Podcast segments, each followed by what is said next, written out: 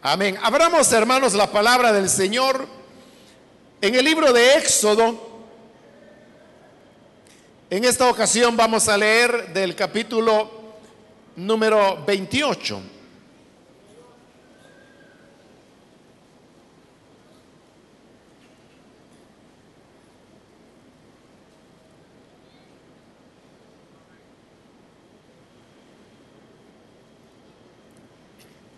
Leemos la palabra de Dios en el libro de Éxodo, el capítulo 28, versículo número 15 en adelante, que nos dice,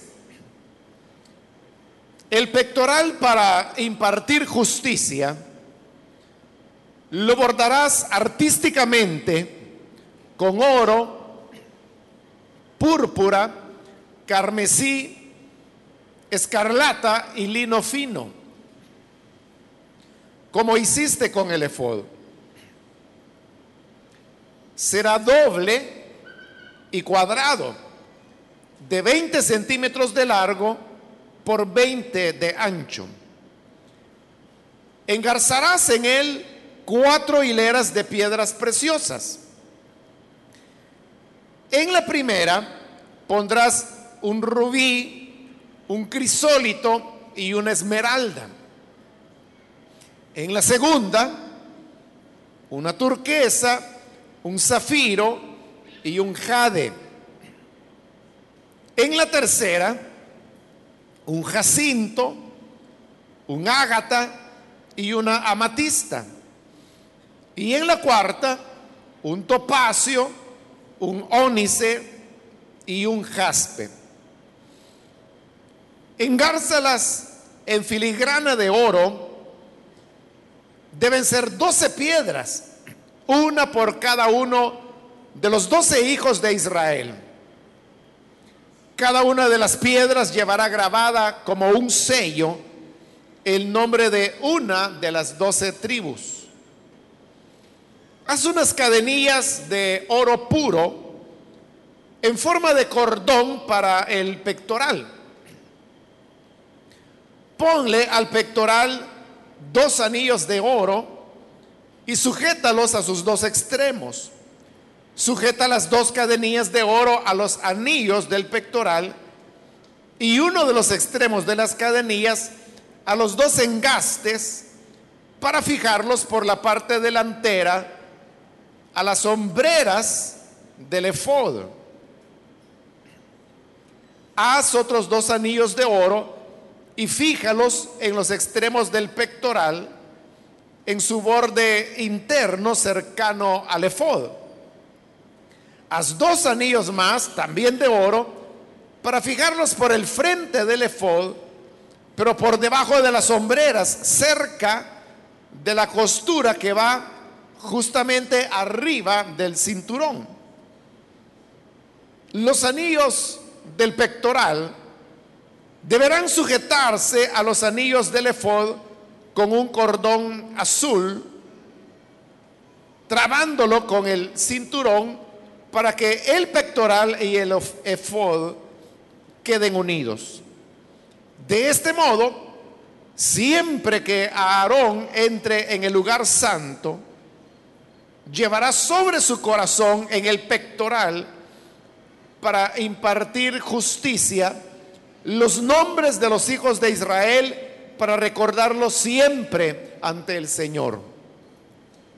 Sobre el pectoral, para impartir justicia, pondrás el urín y el tumín. De esta manera, siempre que Aarón se presente ante el Señor, llevará en el pecho la causa de los israelitas. Amén. Hasta ahí dejamos la lectura. Pueden tomar sus asientos, por favor, hermanos.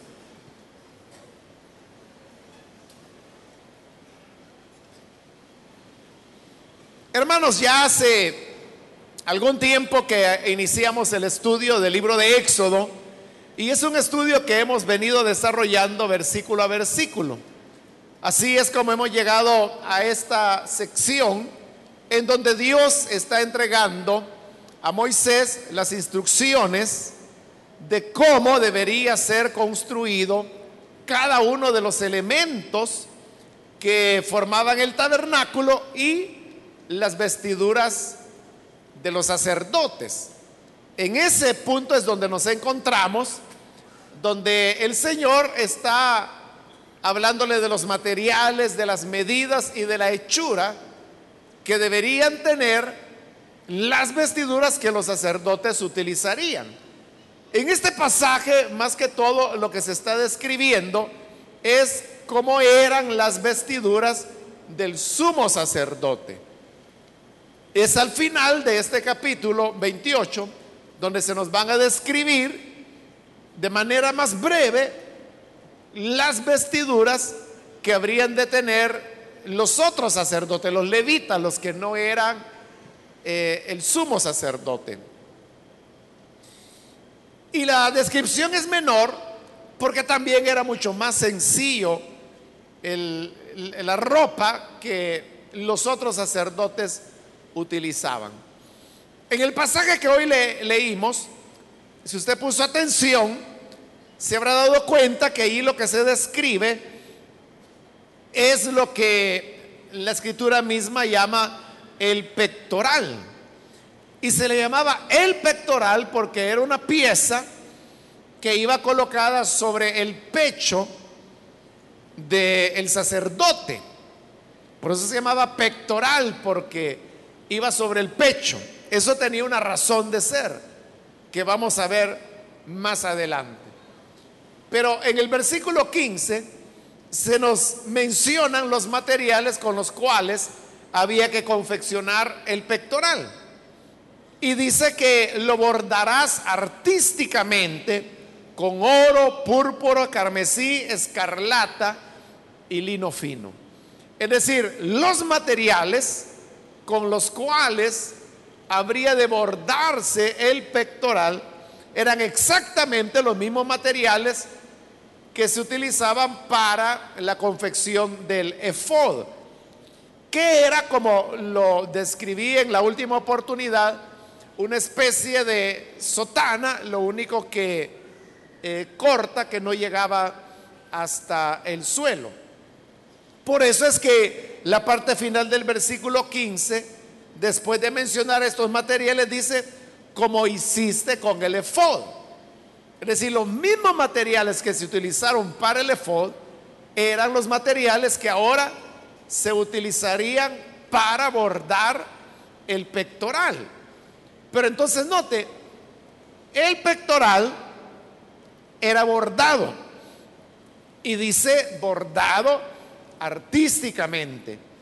Es decir, que ese bordado no era un bordado sencillo, común y corriente, sino que era un bordado que desarrollaban verdaderos artistas cuyos nombres vamos a conocer más adelante.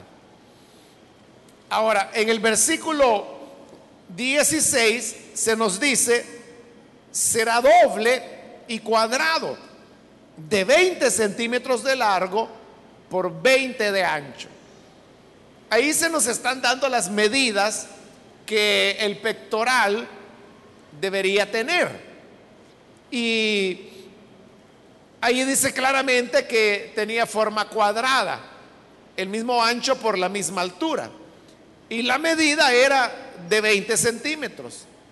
20 centímetros de largo, 20 centímetros de alto. Pero dice que sería doble. Cuando dice doble se refiere a que el pectoral realmente, hermanos, era una pieza de 20 centímetros de ancho, pero de 40 de largo. Entonces, esa tela la doblaban por la mitad y entonces ya doblada quedaba como un cuadrado perfecto de 20 centímetros por, por lado. Pero entonces la parte inferior estaba cerrada. Luego lo que tenían que hacer era coser los dos extremos laterales y entonces en la parte de arriba quedaba abierto. Es decir, que lo que realmente era el pectoral era una bolsa, una bolsa que el sacerdote iba a llevar sobre el pecho. A eso se refiere cuando dice que tenía que ser doble, es decir, que eran dos telas dobles, porque como en toda bolsa, usted sabe que son dos piezas que se unen y están cerradas por tres lados para formar una bolsa. el pectoral era una bolsa, porque más adelante se nos va a decir que el objeto del pectoral era poder colocar dentro de esa bolsa, en el pecho del sacerdote, el urín y el tumín, que son los que más adelante se van a mencionar. Entonces, creo que en eso, hermanos, no hay mayor dificultades de entenderlo, que el pectoral era una bolsa cuadrada de 20 centímetros por lado y abierta de la parte de arriba, que era donde se podían echar o sacar las cosas que se colocaran dentro del pectoral. Ahora, en el versículo 17 viene la parte más bonita o hermosa del pectoral, porque dice, engarzarás en él cuatro hileras de piedras preciosas. Es decir, que ese pectoral tenía cuatro líneas de piedras preciosas. Cada línea tenía tres piedras preciosas. De manera que si eran cuatro, por tres piedras cada línea, cuatro por tres es doce. así daba el número doce que se relacionaba con el número de los hijos que Israel o Jacob había tenido. Se nos dan los nombres de, de las piedras, pero la verdad, hermanos, que lo que ocurre es que la mayor parte de piedras que obviamente reciben su nombre en el hebreo, es decir, en el hebreo están los nombres de las doce piedras. Pero la verdad, la verdad es que de la mayor parte de esas piedras, cuyo nombre se da en hebreo, no se sabe de qué piedra se trata. Porque recuerde que este pasaje tiene aproximadamente unos tres mil años de antigüedad. Y el hebreo de esa época pues ha evolucionado mucho, tres mil años ya de historia. Y entonces no se sabe exactamente cómo traducir esas palabras. Esa es la razón por la cual usted puede ver que hay traducciones de la Biblia que mencionan ciertos nombres de piedras. Si usted va a otra traducción, encontrará que a esas piedras, por ejemplo, de la primera hilera, se le llama de otra manera. Por ejemplo, yo tengo acá las dos traducciones, la Reina Valera y la nueva versión internacional.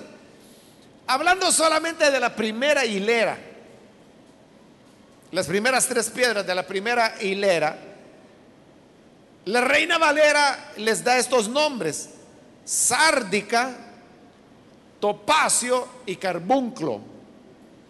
La NBI le llama rubí, crisólito y esmeralda. Usted puede ver que no tienen nada que ver lo uno con lo otro. Es decir, lo que Casiodoro de Reina tradujo como sárdica, la NBI lo traduce rubí. Lo que Casiodoro de Reina tradujo como topacio, la NBI lo traduce crisólito.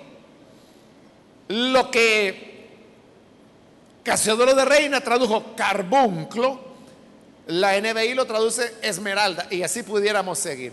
Bueno, aquí solo estamos comparando dos traducciones. Pero si usted toma otra traducción, una tercera, una cuarta, una quinta, las que quiera usted se va a dar cuenta que el nombre de las piedras van cambiando todo el tiempo. Entonces, si usted me pregunta que, qué es lo correcto, la traducción correcta es traducir carbunclo, que saber qué es, ¿verdad? O traducir esmeralda. La respuesta es, no se sabe. No se sabe, o sea, no hay ninguna base desde el punto de vista de la filología, es decir, la ciencia que estudia las palabras y su origen y su sentido. O sea, no hay manera de decir qué es lo correcto y lo incorrecto.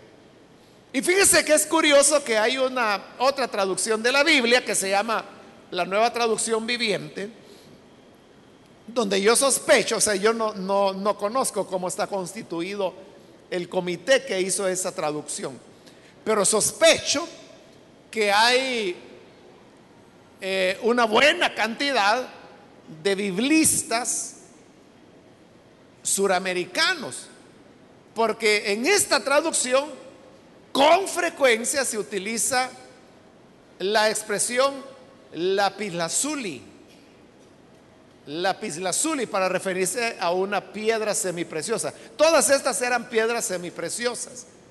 El lapislazuli también es una piedra semipreciosa. Pero aquí viene lo que le quiero decir. Nosotros no sabemos qué es lapislazuli. ¿Alguien sabe qué es el lapislazuli? ¿Sabe qué apariencia tiene? Nadie, ¿verdad? ¿Y sabe por qué es la razón? Porque el lapislazuli solamente se encuentra en Sudamérica. No hay en ningún otro lugar del planeta, solo en Sudamérica. Y no solo es solamente en Sudamérica, sino que es específicamente en un país. Creo, o sea, no puedo asegurarle totalmente porque me cuesta ubicarlo dónde es que yo lo he visto, pero creo y podría decirle que con alguna seguridad que es en Perú. Creo que es donde he visto muchos muchas cositas que hacen con lapislazuli. Y es el único país del planeta donde hay lapislazuli.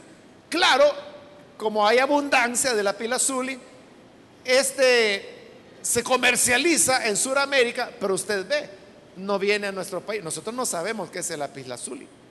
en esta traducción, que es la nueva traducción viviente, por eso le digo, ha de haber una buena cantidad de traductores suramericanos porque ellos saben lo que es el lápiz azul y por eso lo han traducido de esa manera.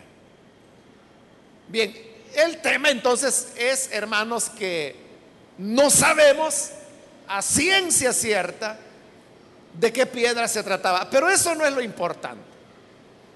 Sabemos que las doce piedras es lo que se llaman semipreciosas. Un diamante es una piedra preciosa. Pero el rubí, por ejemplo, es una piedra semipreciosa que no tiene el valor que tiene un diamante, Pero hay una cosa importante. Y es que usted puede ver que las doce piedras no se repetían. No se repetían. Entonces era por eso yo le decía la parte bonita del pectoral. Porque era hermoso ver al sumo sacerdote con su pectoral sobre su pecho y donde tenía las doce piedras, cada una de ellas diferentes y cada una de ellas hermosas.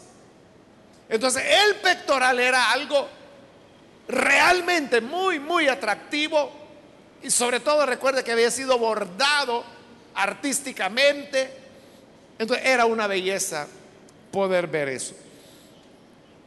Ahora, en el versículo 20 nos dice que estas piedras deberían ir engarzadas en filigrana de oro, lo cual yo lo habíamos hallado para las sombreras del efod. Es decir, que las piedras para poderlas sujetar al lino bordado con escarlata, con carmesí, como lo hemos leído, tenía que la piedra estar sujeta de una base metálica y ese metal era oro. Entonces era como la, la base sobre la cual se colocaba la piedra y a eso es a lo que se le está llamando que filigrana de oro. Es decir, a dónde se, se engastaba la piedra en esa pieza de oro y era esa pieza de oro la que se cosía al pectoral. Y así es como las piedras quedaban sujetas. Ahora mire, el versículo 21. Deben ser 12 piedras. Y ya vimos que todo es diferente. Una por cada uno de los hijos de Israel. Cada una de las piedras llevará grabada como un sello el nombre de una de las doce tribus.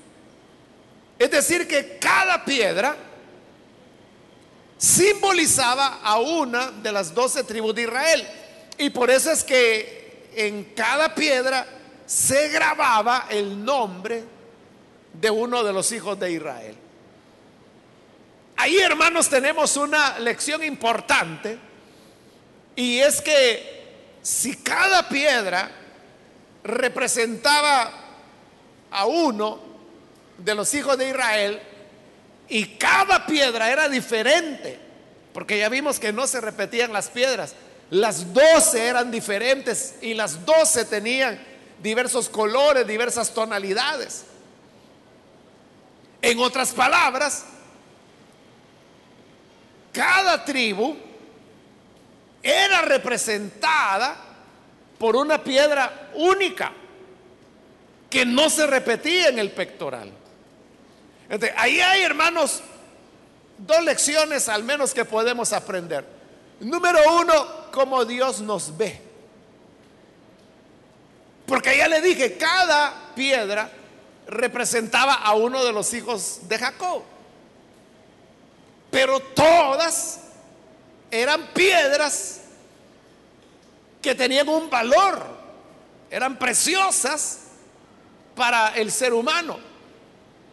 Para Dios, cada uno de sus hijos es como una piedra preciosa.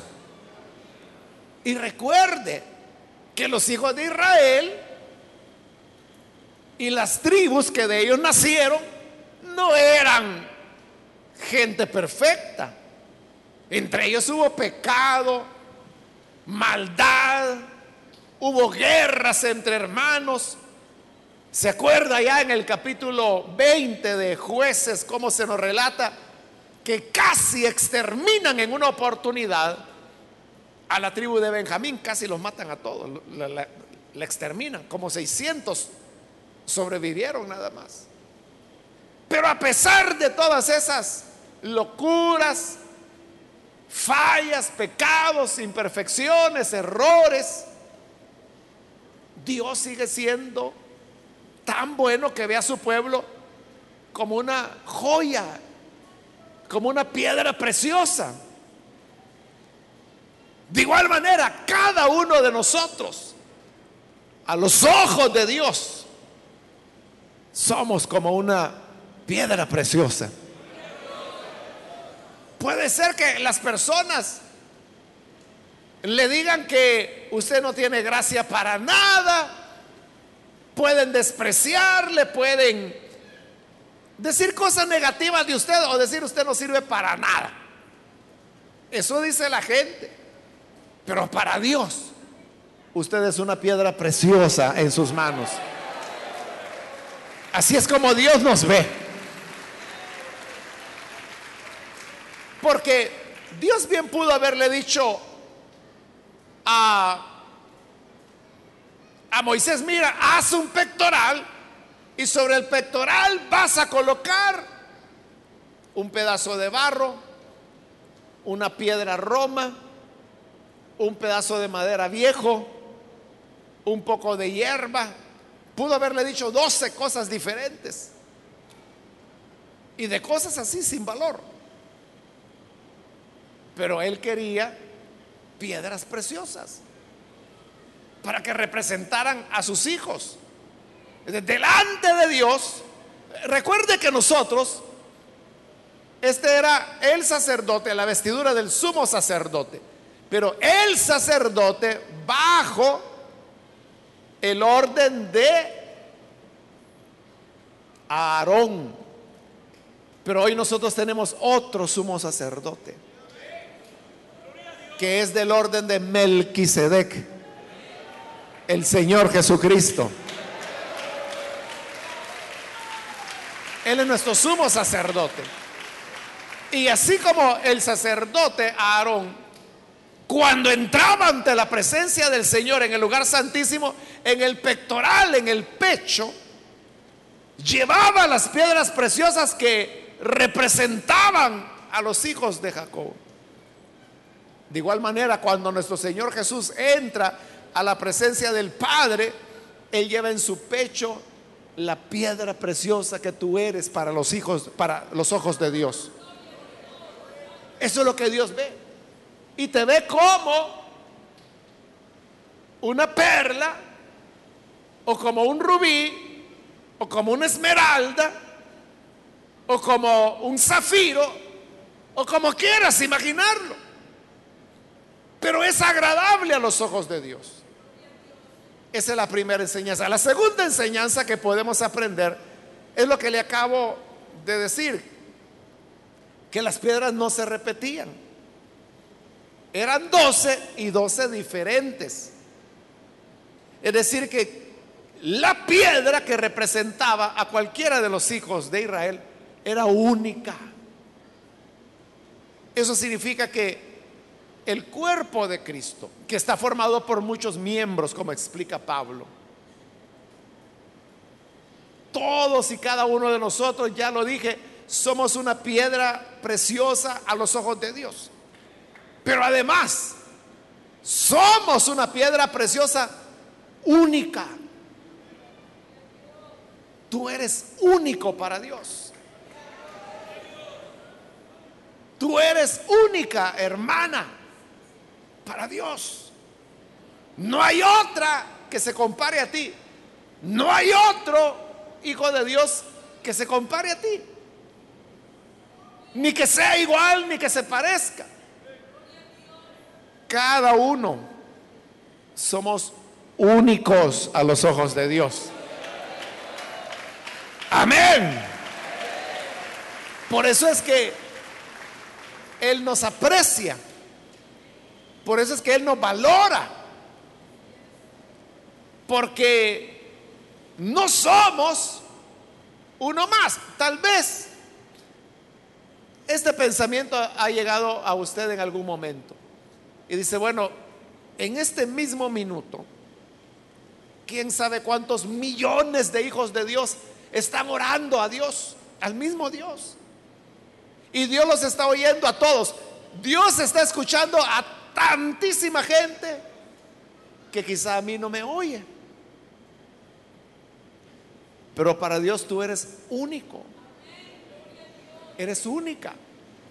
No hay comparación. No hay otra como tú. Y por eso es que también Pablo dice que el Señor ha dado a cada uno una manifestación del Espíritu para provecho. Por eso es que tenemos diversos dones, diversos ministerios.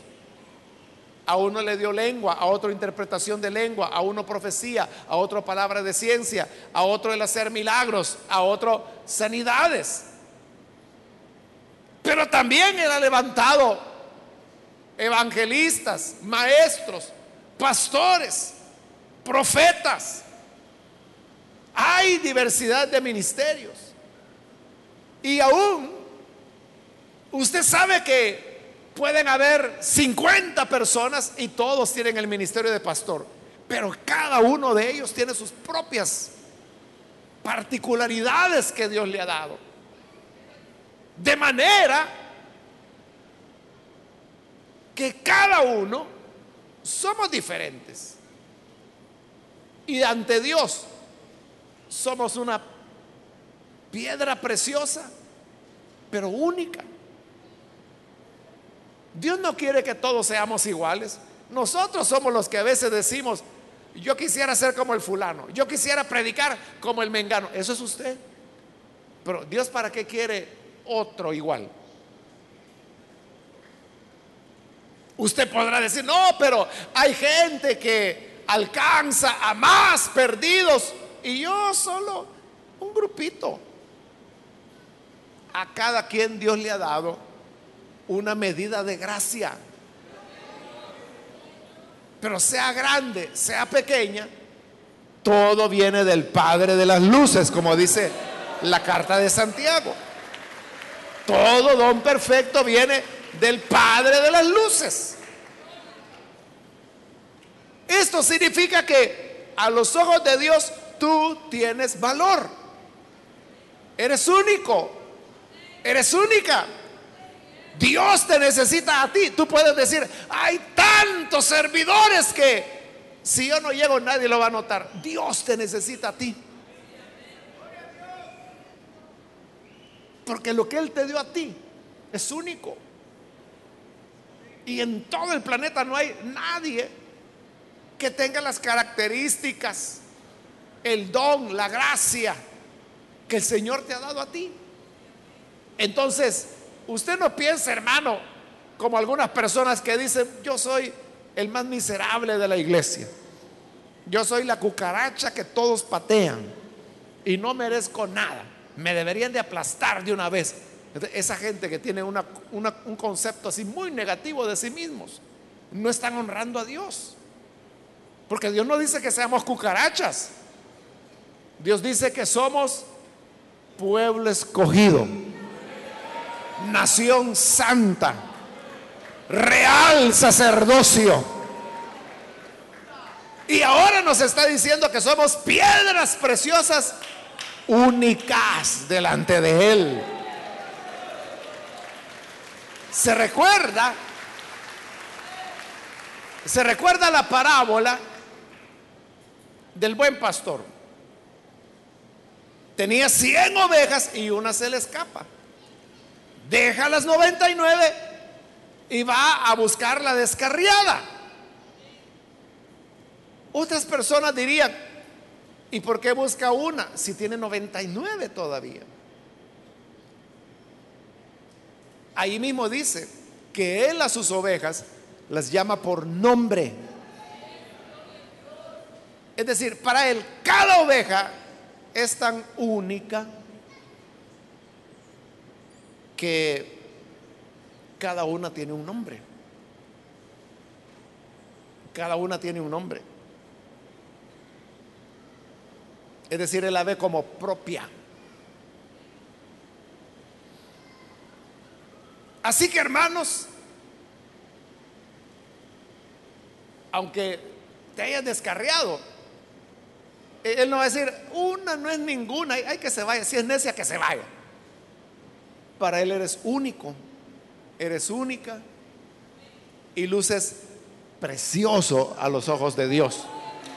Por lo tanto, Él siempre tendrá cuidado de ti. Amén, hermanos.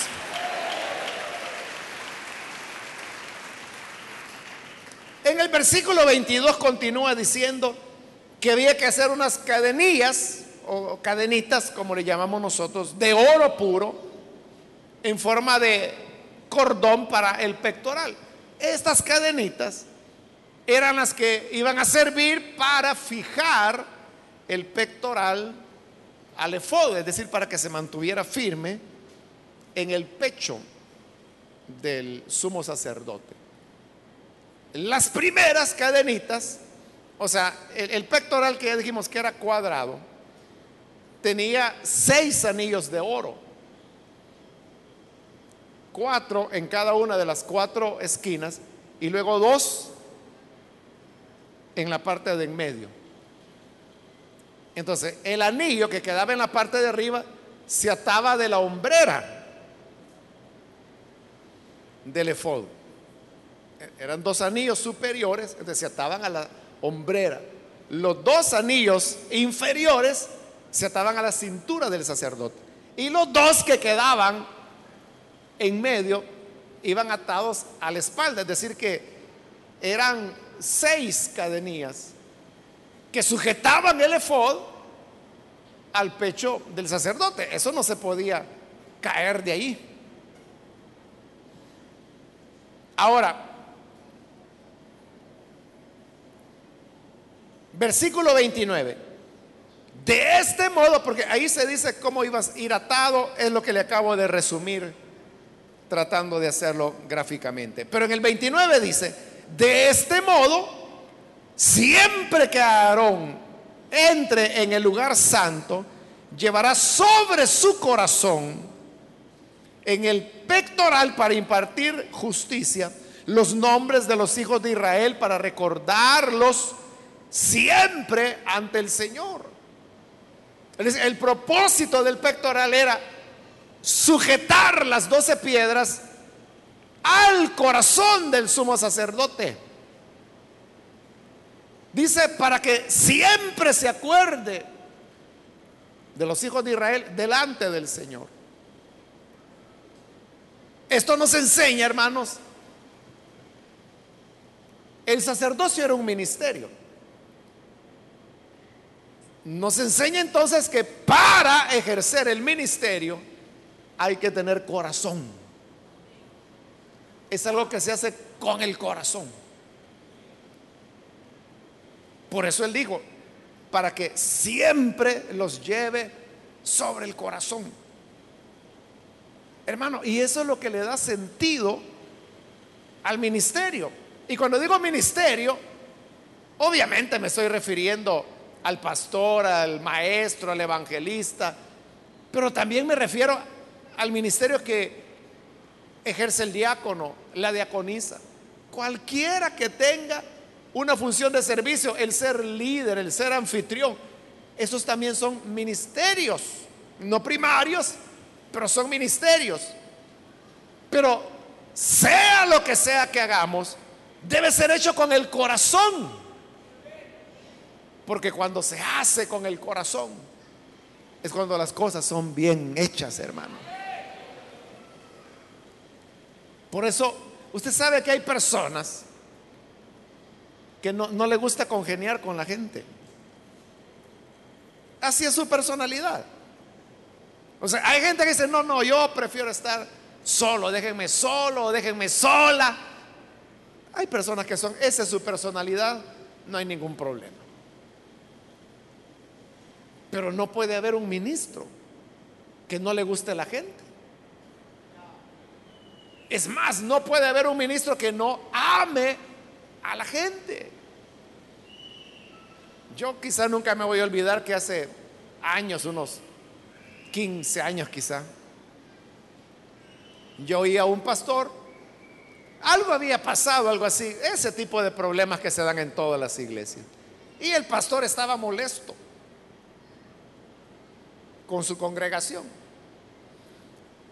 Entonces, había llegado a visitarlo el pastor que lo supervisaba a él. Y de casualidad, pues ese día yo estaba ahí. Y entonces yo oí cuando el supervisor le dijo, mire, lo que podemos hacer es que para que no vaya a sufrir la iglesia y para que usted se siente bien, ¿por qué no descansa un tiempo, unas dos, tres semanas? Y yo le voy a enviar a otro predicador que le cura. En eso pues usted se tranquiliza, pasa el momento y luego asume. Y el pastor que estaba ahí dijo, ah, pero si va a enviar a otro, mándeme por favor a fulano, dijo él. Y no porque ese fulano fuera un gran predicador o un gran hombre de Dios. Lo estaba pidiendo porque era un machetero. Entonces le decía, mire, tráigalo para que esta gente, refiriéndose a la iglesia, prueben lo que es canela fina. Me Cuando vean cómo es él, ahí van a ver la diferencia de tenerme a mí. Hermano, pero eso es como que si yo dijera, mire, ahí le voy a prestar a mi hijo para que lo golpee por dos semanas. Así va a apreciar lo que soy yo como padre. Eso es no querer al hijo. Eso es lo que yo vi en él. Que, era como una cuestión de quererse vengar de la congregación. estaba pidiendo al que tenía el machete más afilado de esa denominación. Que venga, que les corte cabeza, que lo golpee, que lo hiera. Como él dijo, ¿verdad? Que prueben la canela fina. Y entonces van a saber apreciarme a mí. O sea, pero la persona que tiene corazón,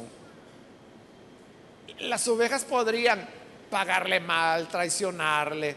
Lo que hicieron con Jesús, que todos le abandonaron. Pedro le negó. Pero dejó el Señor de amarlos por eso. No, porque Él como sumo sacerdote los llevaba en el pectoral sobre su corazón. La obra de Dios tiene que ser hecha con el corazón, con amor. O sea, lo que uno hace debe hacerlo verdaderamente con amor. Uno tiene que amar lo que hace. Solo así es como las cosas van a salir bien. Quizá usted a veces se ha preguntado por qué hay pastores que son como son. Y dice, bueno, ¿y este cómo es que llegó a ser pastor? Si lo que hace es maltratar a la gente, insultar, herir, burlarse, lo humilla uno públicamente. ¿Cómo es que llegó a ser pastor? Se equivocó de vocación. Se equivocó. Porque no es así como se hace la obra de Dios. Por eso es que el Señor dijo, y por eso es que tenía bien amarrado el pectoral.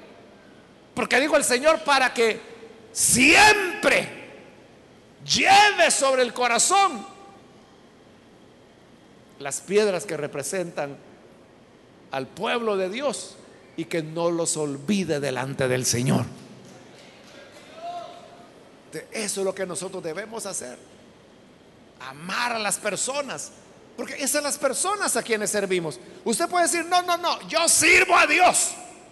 Sí, pero Dios no necesita que vayas a evangelizarlo. Dios no necesita que ores por Él. Dios no necesita lo que en realidad haces día a día. Lo que haces día a día, lo haces para las personas. no puedes servir bien a Dios si no sirves bien al prójimo. Y no importa si ese prójimo te paga bien, te paga mal, te da las gracias o no te da las gracias, o te da un insulto en lugar de agradecerte. No importa. Porque no buscas recompensas, porque los llevas en el corazón. Amén, hermanos. Bueno. Finalmente en el versículo 30 dice, sobre el pectoral para impartir justicia, pondrás el urín y el tumín. De esta manera, siempre que Aarón se presente ante el Señor, llevará en el pecho la causa de los israelitas.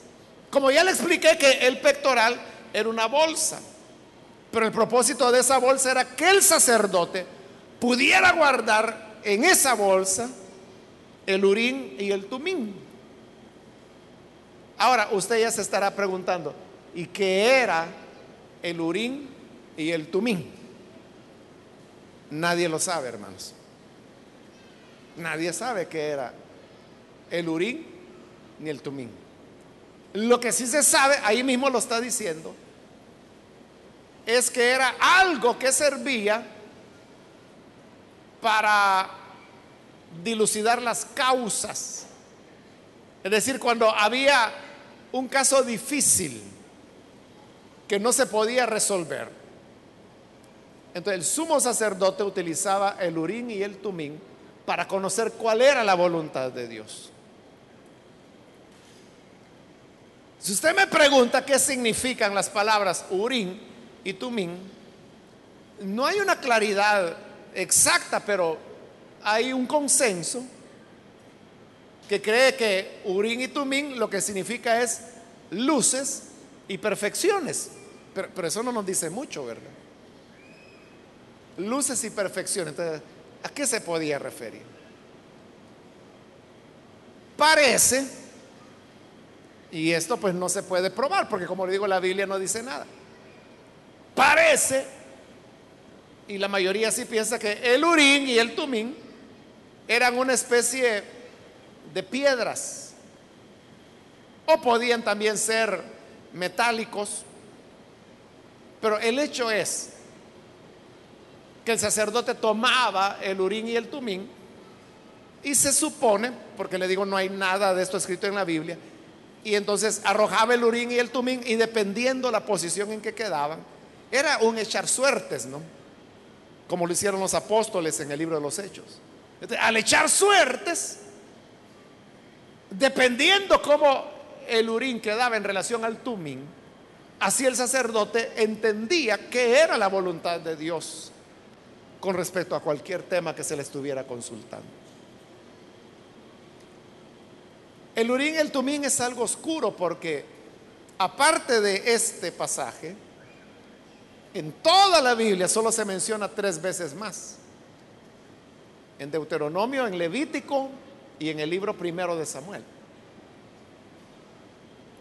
Y después de eso, bueno, y, el colmo es que en esas tres ocasiones se menciona el urín y el tumín, pero no se nos dice cómo lo usaron. No sabemos qué era. Pero lo que sí es un hecho, y eso el pasaje mismo aquí lo está diciendo. Por eso es que al pectoral le llamaban el pectoral del juicio, o como dice el versículo 15, el pectoral para impartir justicia. ¿Y cómo se impartía justicia? Recurriendo al urín y al tumín. el urín y el tumín era un mecanismo por el cual Dios hablaba e indicaba qué era cierto, qué era mentira, qué testimonio era auténtico, qué testimonio era falso, quién era inocente, quién era culpable. Se determinaba por medio del urín y el tumín.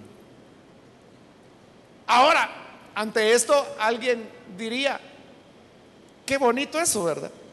Porque uno solo le preguntaba a Dios, Señor, y aquí mi mujer me es infiel o no. Y plum, tiraban el urín y el tumín, vamos a ver qué dice Dios. Y lo, dependiendo cómo cayeran, así era la respuesta de Dios. Claro, era algo que no cualquiera podía hacer. Por eso es que solo el sumo sacerdote lo llevaba en el pectoral. O sea, era una cosa muy sagrada, no era cuestión de andar adivinando. Y la fulana va a ser mi novia o no. Y a tirar el, el urín y el tumín. Parecía como una manera fácil, ¿verdad? de conocer la voluntad de Dios. Pero quiero decirle que nosotros ahora tenemos algo mucho mejor que el urín y el tumín. Más que dos piedras, tenemos una persona que es el Espíritu Santo. Amén. Del cual el Señor Jesús dijo, Él les guiará. Él les enseñará todas las cosas. Nosotros no necesitamos estar echando suertes. No necesitamos ponerle a Dios señales. No tiene usted por qué decir, Señor, que la que se siente aquí, esa va a ser mi esposa y llega un señor gordo a sentarse ahí, ¿verdad? O sea, no tenemos por qué ponerle ese tipo de, de señales a Dios. Ni tampoco tenemos por qué echar suertes. Porque el Espíritu Santo es real y es una persona. Y podemos platicar con Él. Y en aquello que nosotros necesitamos conocer la voluntad de Dios, simplemente preguntarle, Señor, ¿Cuál es tu voluntad en esta situación? ¿Sabe eso? Es un buen hábito, una virtud muy perdida en el pueblo de Dios. Hoy ya casi nadie le pregunta a Dios. La mayoría lo que hace es que le pregunta a otro hombre, a otra persona. Normalmente a los pastores. Y ahí llegan y dicen, mire, y me convendrá esta novia, me convendrá este novio, y esta mujer la dejo o no la dejo, hago este negocio o no lo hago, me voy del país o no me voy del país. ¿Y por qué le vienen a preguntar a uno? Uno cualquier locura le puede decir, pero pregúntale a Dios.